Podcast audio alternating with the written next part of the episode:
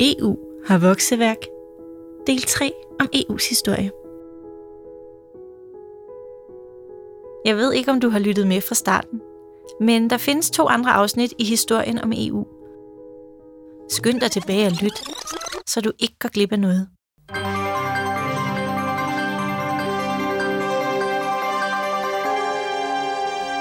Her dagen efter, at danskerne sagde nej til unionen og delte sig i to næsten lige store lejre.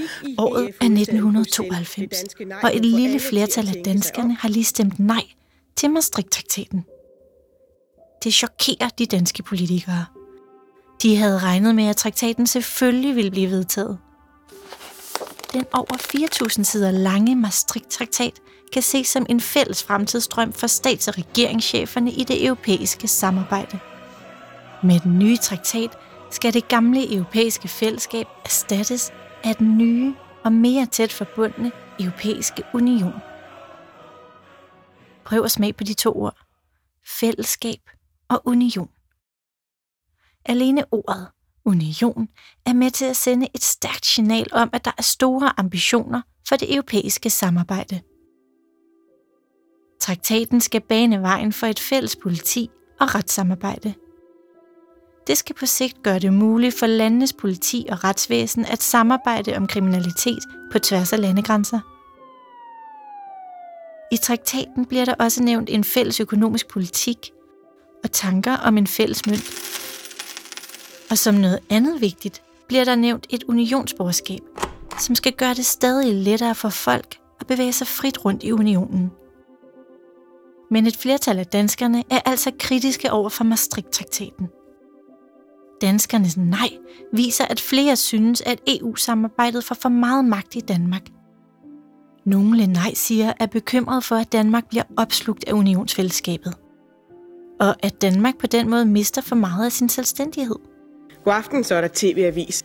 Oven på gårdsdagens unionsnedlag vil regeringen nu gøre alt, hvad der er muligt for at bevare Danmarks tilknytning til EF. Både udenrigsminister Uffe Ellemann Jensen og statsminister Poul Slytter har i det forløbende døgn haft travlt med kontakter til udlandske ledere.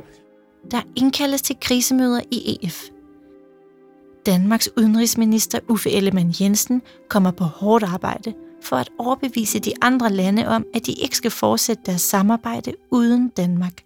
De 11 modvillige EF-lande, Danmark nu står overfor, de andre vil fortsætte uden tøven, siger de. Konsekvensen af vores nej til traktaten kan i sidste ende blive, at Danmark helt må forlade unionen og fællesskabet. Det vil betyde ballade. Blandt andet fordi vi vil miste adgangsbilletten til EU's indre marked, som ellers gør, at vi frit kan eksportere blandt andet bacon og møbler, og som skaber tusindvis af arbejdspladser i vores land. Det vil være en katastrofe for dansk økonomi. Rundt om i Europa chokerer danskernes nej faktisk også de andre stats- og regeringschefer. Politikerne har store visioner for det europæiske samarbejde, og de har slet ikke forestillet sig at møde modstand fra deres befolkninger. Danskernes nej betyder pludselig, at stats- og regeringscheferne i andre lande også behøver, hvad deres befolkning siger til Maastricht-traktaten.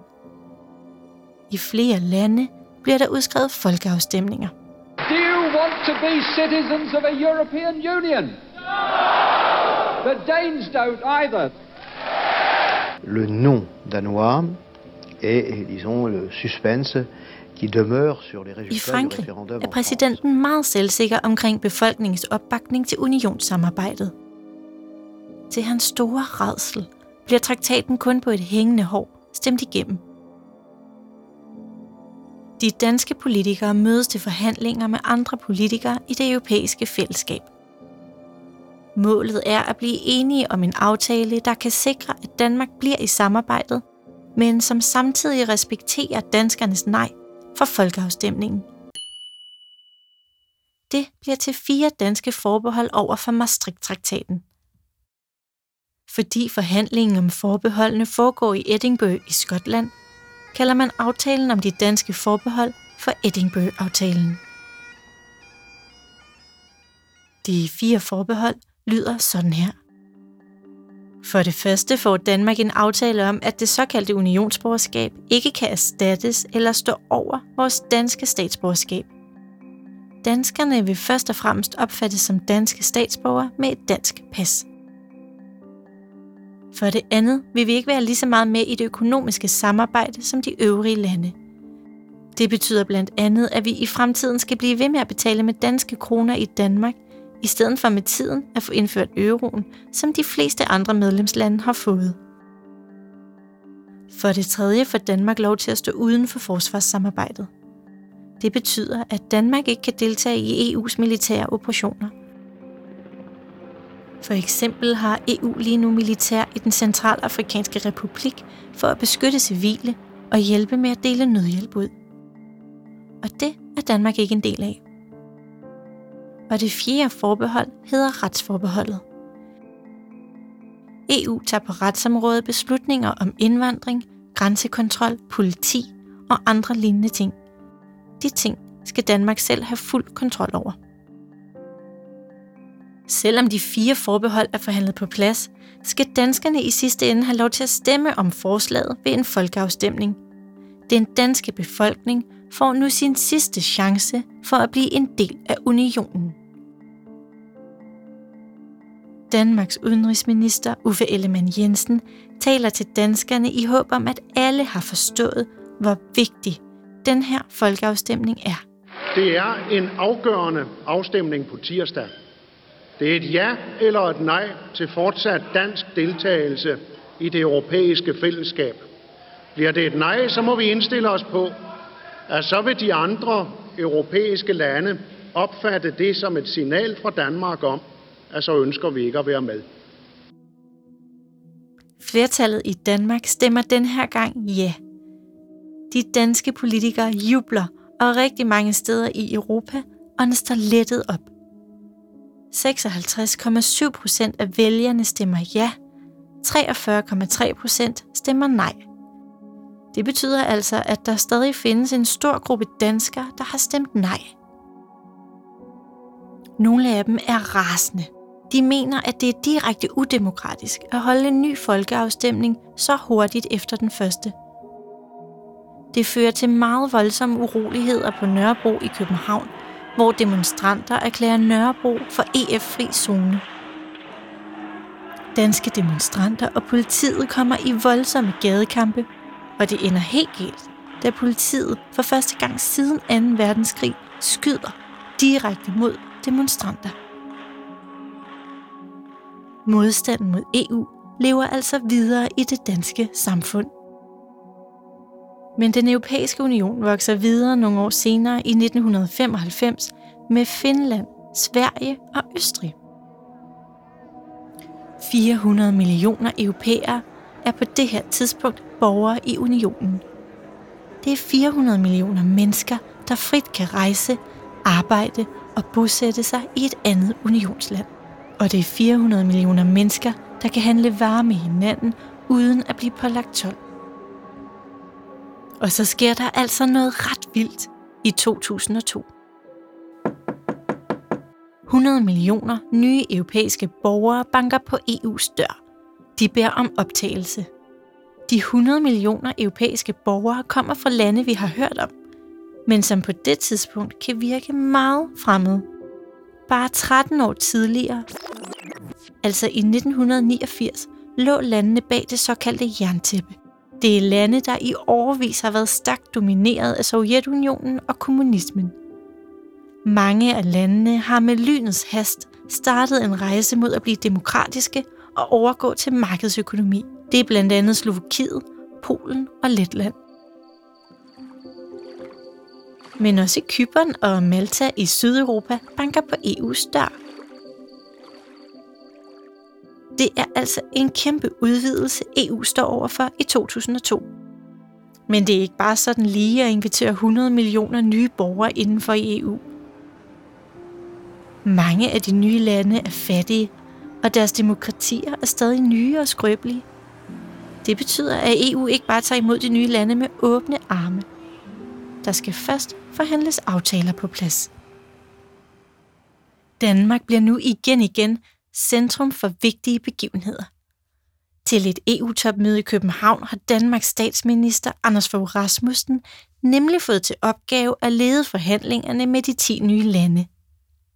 Anders Fogh Rasmussen er selv vokset op i en tid, hvor det var umuligt at forestille sig, at de østeuropæiske lande skulle være med i det europæiske fællesskab. Jeg tilhører en generation, som er vokset op med den kolde krig, vokset op med Sovjetunionen, Berlinmuren og jerntæppet. Vi troede vel egentlig ikke, at det kunne blive anderledes. Men virkeligheden overgik fantasien. Forhandlingerne går hurtigt, og det lykkedes faktisk Anders Fogh Rasmussen at lukke en aftale under topmødet i København, der gør, at alle 10 lande kan blive medlem af EU. God aften og godt nytår. I sin nytårstale til danskerne fortæller Anders Fogh Rasmussen om forhandlingerne. På topmødet i København besluttede vi endelig at genforene det Europa, som i så mange år havde været delt og splittet. Det var en stor glæde for mig, at det danske formandskab for EU fik løst den historiske opgave med udvidelsen af EU. Siden er også Bulgarien, Rumænien og Kroatien kommet med i EU. Men udvidelsen af EU stopper nok ikke her. For lande som Albanien, Serbien og Tyrkiet ligger i dag i forhandlinger om fremtidig optagelse i EU. Hele det her europæiske projekt startede som en drøm om fred i et krigshavet Europa efter 2. verdenskrig. Men samarbejdet bar i rigtig mange år præg af, at Europa var splittet af en Berlinmur og et jerntæppe. I rigtig mange år var det europæiske fællesskab en klub for vesteuropæiske lande. Men i dag er store dele af Europa forenet gennem EU-samarbejdet. Både nord, syd, øst og vest. Men det her er ikke et eventyr. Det er ikke en historie om, hvordan EU lever lykkeligt til sin dages ende. Eller en historie om, hvordan EU løser alle Europas udfordringer. I 2015 strømmede flygtninge ind over EU's grænser. De kender godt til risikoen. Det kan koste dem livet at flygte med båd til Europa. Men trods det er mange somalier her i flygtningelejren i Kenya klar til at tage chancen. Kontrol af vores egne grænser har været en stor debat i Danmark. Regeringen har besluttet, at der fra i dag kl. 12, øh, det vil sige fra nu, øh, indføres øh, midlertidig grænsekontrol til Tyskland. I 2019 stillede den svenske teenager Greta Thunberg sig på en talerstol foran hele verden og talte om klimaet. People are suffering. People are dying. Entire ecosystems are collapsing. Det er alt sammen udfordringer, der skal løses af fællesskabet. Altså udfordringer, der i vores del af verden skal løses af EU. Ganske enkelt, fordi det er udfordringer, der ikke holder sig inden for det enkelte lands grænser. Rigtig mange kritiserer EU for ikke at kunne håndtere de her udfordringer. Og hvis EU ikke kan håndtere de her udfordringer, hvad skal vi så egentlig bruge EU til? Andre ser anderledes på det. Hvis vi ikke er i et fællesskab som EU, kan vi aldrig løse de her udfordringer. Så derfor skal vi styrke fællesskabet, så vi kan komme i gang med at løse udfordringerne. Vi har lige set det første land nogensinde, der har taget konsekvensen, har sagt, nu gider de ikke spillereglerne i EU længere, og har forladt EU-samarbejdet. We are leaving the European Union. Nemlig Storbritannien. Selvom det nok er de færreste af os, der tænker over det til hverdag, vil det gøre en kæmpe forskel i vores hverdag, hvorvidt vi, altså Danmark, er med i EU eller ej. Faktisk er der en række områder, hvor dit liv med garanti bliver påvirket af EU. Du oplever ikke lange køer i lufthavnen eller på togstationen, når du rejser til andre EU-lande. Du betaler ikke ekstra for at bruge din mobiltelefon, når du rejser på ferie i et andet EU-land. Du har mulighed for at bosætte dig der, hvor du rejser hen, hvis du vil studere eller arbejde. Hvis du køber eksempelvis tøj eller elektronik online fra et andet EU-land, har du altid 14 dages fortrydelsesret. Det er også EU, der har vedtaget, at engangsplastik snart hører fortiden til, og som har indført en GDPR-lovgivning, der skal hjælpe med at sikre, at din personlige data ikke misbruges. Vores medlemskab i EU påvirker altså vores hverdag, selvom det for mange af os nok går ganske ubemærket hen. Det er egentlig nok sværere at forestille sig, hvordan vores hverdag ville se ud uden EU. Hele historien startede med et fællesskab, der ville sikre, at 2. verdenskrig skulle blive den sidste krig nogensinde mellem europæiske lande. Ingen vil nogensinde kunne svare på, om den fred, vi har haft i Europa, skyldes den europæiske union. Men det er helt sikkert, at vi gennem årene har fået mindre og mindre grund til at bekrige hinanden, fordi vi samarbejder og mere og mere, og fordi vi bidrager til hinandens økonomier. Den europæiske union er blevet afgørende for, hvordan vi lever vores hverdag i dag.